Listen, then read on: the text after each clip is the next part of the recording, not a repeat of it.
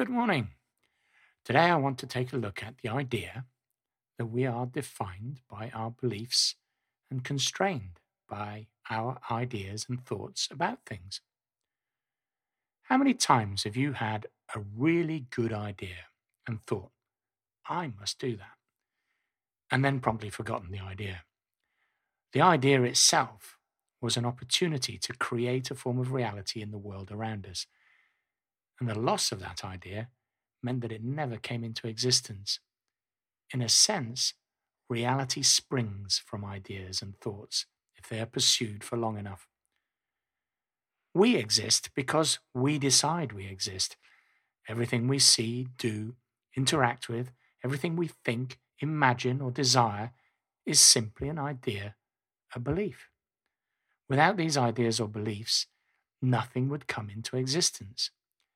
The evidence of this is all around us and has been since the day we started to talk to each other and write things down and share ideas. The problem we have is that for some reason we've decided to live, or we do decide to live, within a set of what I call self limiting beliefs. Well, that's sort of true and not true at the same time. I think most of the history of humankind is more or less defined by our eternal struggle with these self limiting beliefs and our desire to have less, less of them, and the consequences of these beliefs more than anything else. If you consider that in order to progress in some way, we need to look beyond the constraints of our current belief system.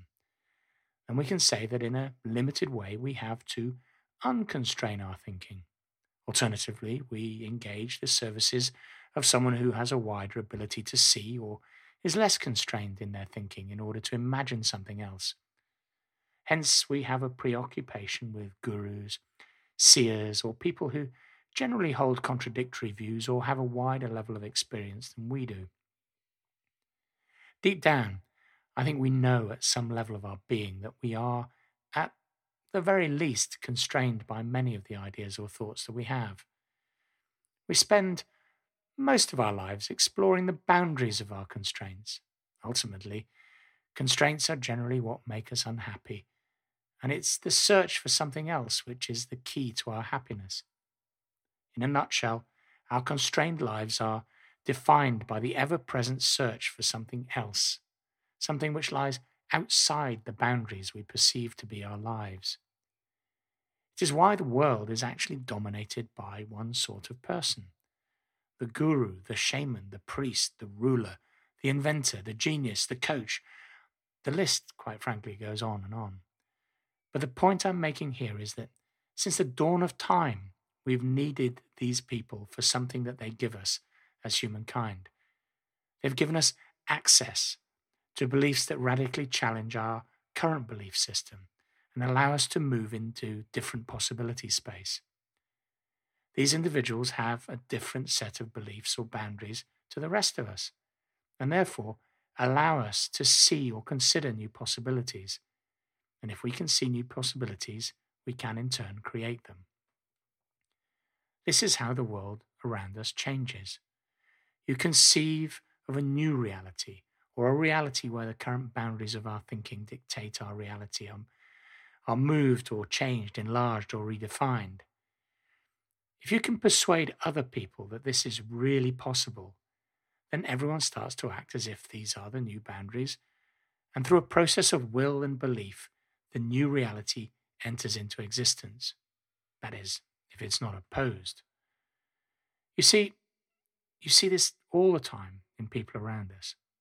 Perhaps our constrained thinking is founded on the idea, for example, that you must stay in a job for life. I mean, this was certainly an idea which was prominent in the early part of the 20th century. Over time, we saw people challenge this idea and be successful as a result. They effectively demonstrated that an alternative idea had merit, and as a result, they moved our attitudes with respect to this constraint that we had, and as a result, we changed our behaviors and started to look at working life with more possibilities. Today, we would regard a job for life as a prison sentence rather than a secure and stable option. This is an example of how breaking a constraint allows us to explore new possibility space. Everywhere you look, you will find that thinking is defined by constraints.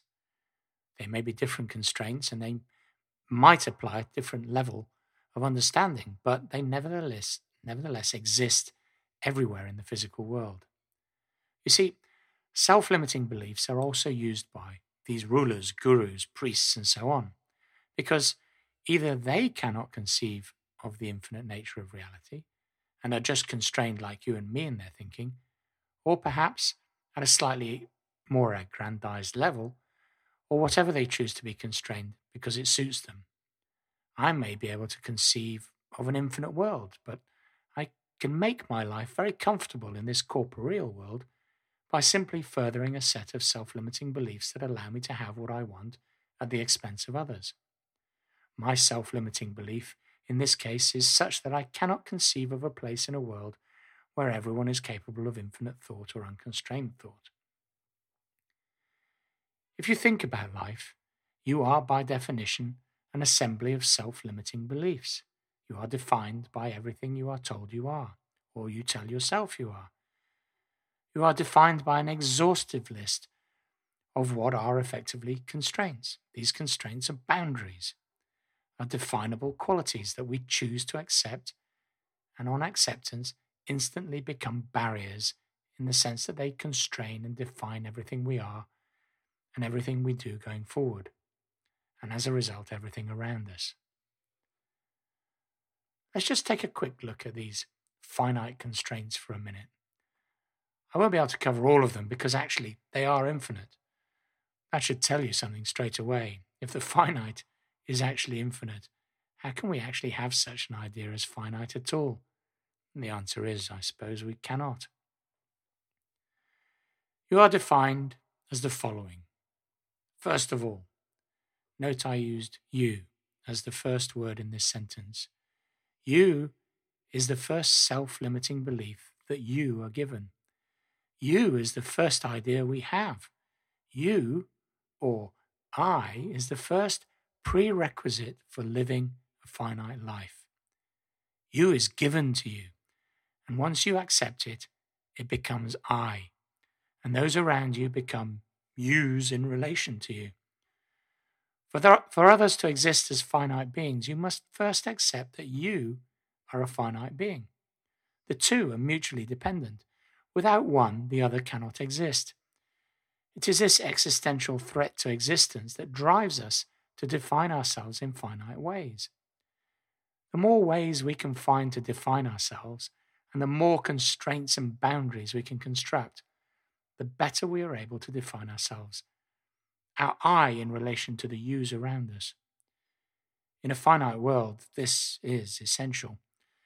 The problem is that we are by nature infinite, and the very act of definition is an attack on our very nature. Hence, why so often we become unhappy with our lives. Our happiness becomes defined by how unconstrained we are in relation to others. In a way, we seek happiness through the knowledge that we are able to have more than others around us.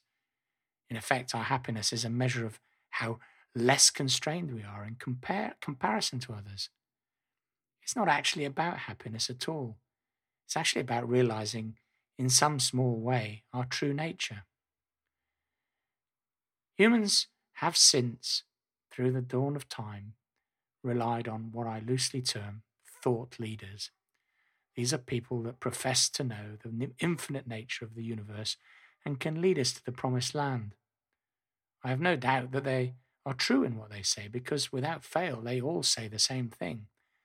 They all say, in essence, that reality doesn't exist, that there is something bigger out there that we simply cannot comprehend. And they all give us various ways in which to achieve an understanding of this infinite nature. Funnily enough, all the methods that are prescribed for this rely on training yourself to stop thinking or the use of mind altering drugs. In effect, the prescription given to all of us is to focus on stopping ourselves from limiting our thoughts. You see, if you are awake, which most of us are most days, all we're doing every nanosecond of the day is imposing constraints. It's what we have to do to interact with something. If we didn't do this, what would there be to interact with?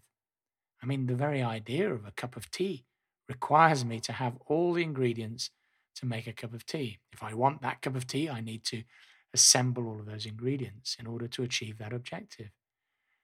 You will rightly scoff at this oversimplistic example.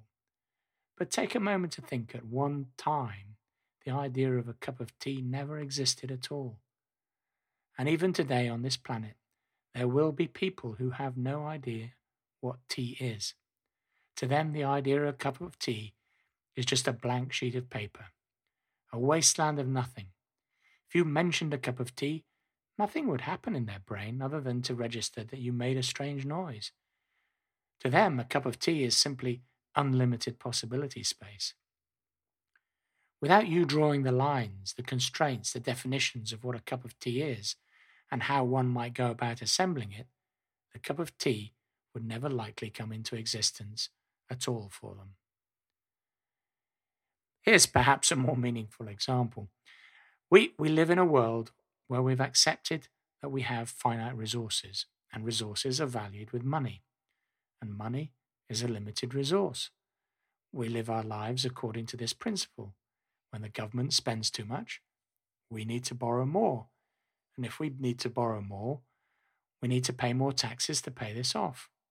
We can only have so much tax before we start to have less money as an individual, and we need more money. So we either get a better paying job or we cut back on what we're spending. You can see just from this brief description all the boundaries and constraints and definitions required just to exist within this system. And you would be right when you say that this system works. I mean, just take a look at everything that we've achieved with it. You would point out that this system is correct and makes sense and is valid. Now consider living on Mars. If everything I've just said was true, we can't possibly live on Mars, as that's another planet we would not only need all the money we have on Earth to support us on Mars, but we'd also need to redirect an awful lot of the money on Earth in order to get to Mars. Where does all that money come from? If we have a finely balanced system on Earth at the moment and we're all paying the most tax that we can to sustain the borrowing we need in order to keep everything around us as it is, how can living on Mars be a possibility at all? Well, the answer is that we don't have a limited supply of money. We have an unlimited supply of money. The limit- limitations we perceive at the moment are just simply constraints that we have all decided to abide by. The current world on Earth is simply a collection of ideas we've been persuaded or decided to accept. They are only as real as our belief in them. This is how living on Mars will become a possibility we will generate money that doesn't currently exist and create the Mars colony. You might want to consider at this point that if we're cre- capable of simply creating an unlimited supply of money for Mars, why can't we do it here first and sort out all the problems we have? That would be a very good question indeed. The answer is I think we can if we choose to. We can choose, as a human race, to solve all the problems we currently have. So, why don't you? We might ask ourselves. Well, there are a couple of things at work here. Firstly, is a desire to do so, and secondly, an ability to conceive of an alternative. Firstly, if you wield a lot of authority and influence over your life and the lives of others, you are generally happier because, relative to those around you, you wield more autonomy, personal autonomy. This is something to be protected by yourself. It is a form of selfishness and self definition. It talks to the ego directly. There is a lot of that thinking going on, and it doesn't get much more sophisticated unless these individuals and their positions get challenged and they risk losing stuff. It's normally at this stage that they get extremely creative again about how they change the rules so that they can get back what they lost. You see, it's more about our desire and willingness to change than our ability to do so. Secondly, we're all constrained to a greater and lesser degree by our finite thinking. Just ask anyone around you what their dream house looks like, and you will get answered as varied as a, a small house all the way through to castles and mansions. You are, in fact, asking a different question of people. You're asking them to define a boundary to their thinking, the limits of their thoughts. There's no right or wrong answer to the question. It's simply a question of what boundary they have set for that particular question. It's like asking how much money would someone need to win on the lottery to be happy. The answers will vary according to all the constraints that person has set upon themselves and how much they think it will cost. The point here is this if you cannot conceive of the answer to a problem, the problem will not get solved, at least not by you. If you live in a world where your very existence is a self limiting belief or a set of self limiting beliefs, there will be problems that exist where the solution is beyond your capability to even imagine. And even if you could imagine it, you need to persuade everyone else around you that it's possible too before it can be brought into existence.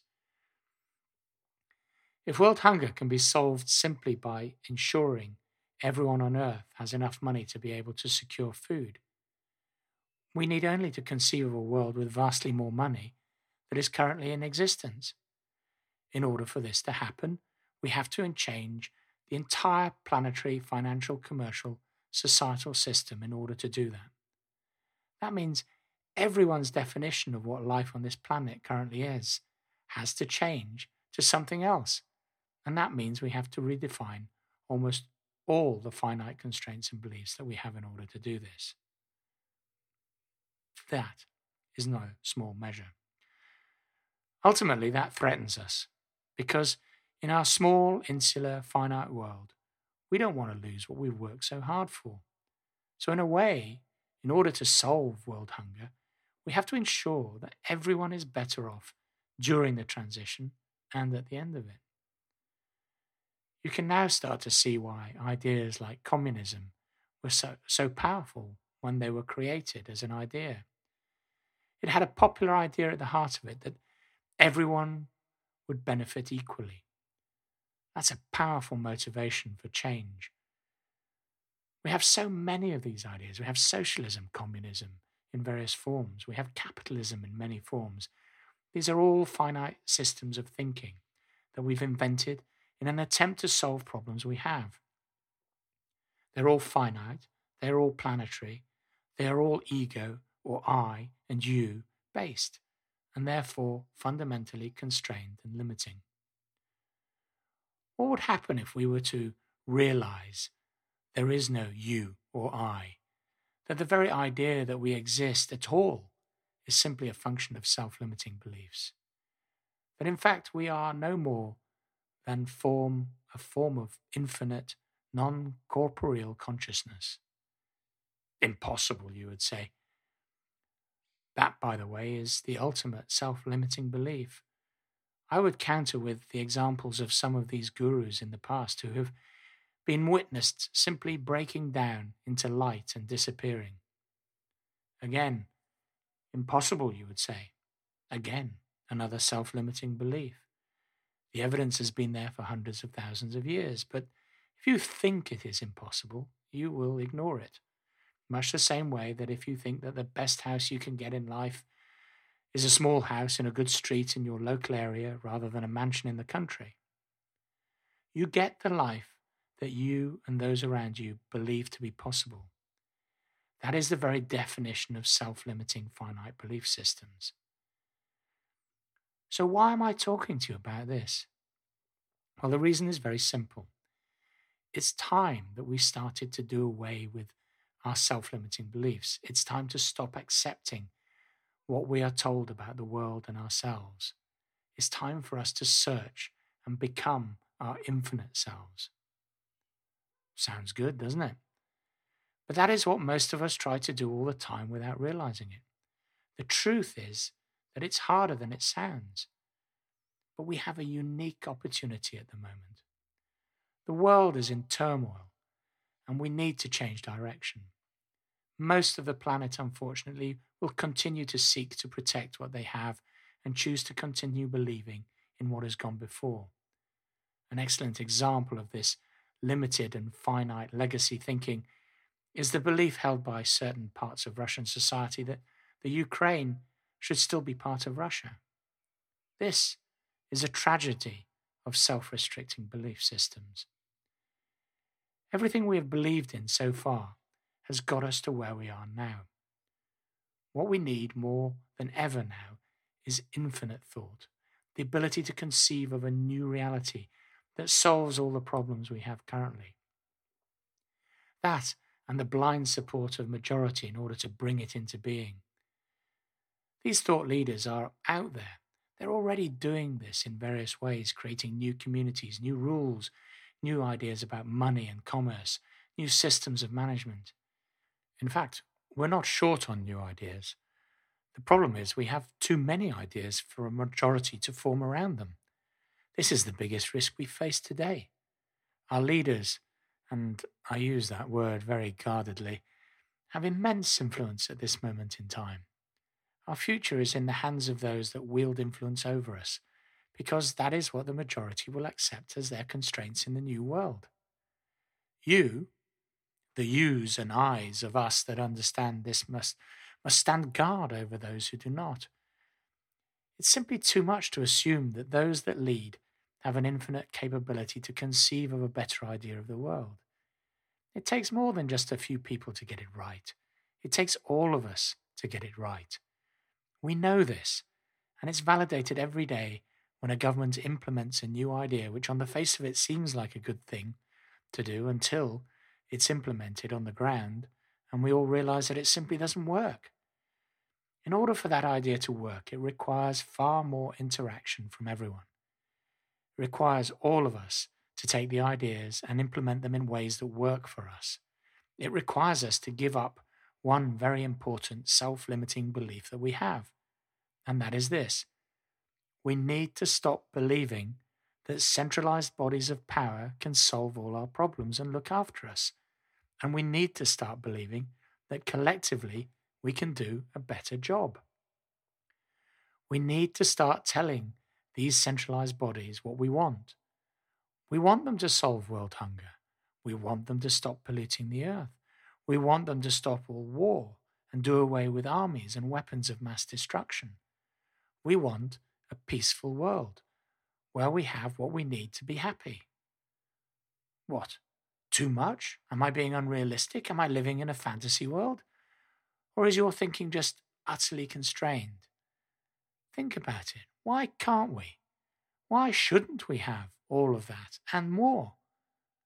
There is absolutely no earthly reason why we shouldn't, but we won't have any of it until we overcome our finite and limited, constrained thinking about what we think is possible and what we think is impossible. As someone wise once said, anything is possible. The impossible just takes a little longer. We can be whatever we can persuade ourselves and those around us we want to be. This is the true nature of existence, something that is available to all of us if we choose to accept and believe it. Once you understand this fully, all you will see around you is self limiting beliefs. Your task is to ignore all of these and allow yourself to dream of the world you want and to share those dreams with others. A better world is simply a firmly held new idea that many other people choose to share with you. And that's all for today. Thank you again for listening, and I look forward to talking to you soon.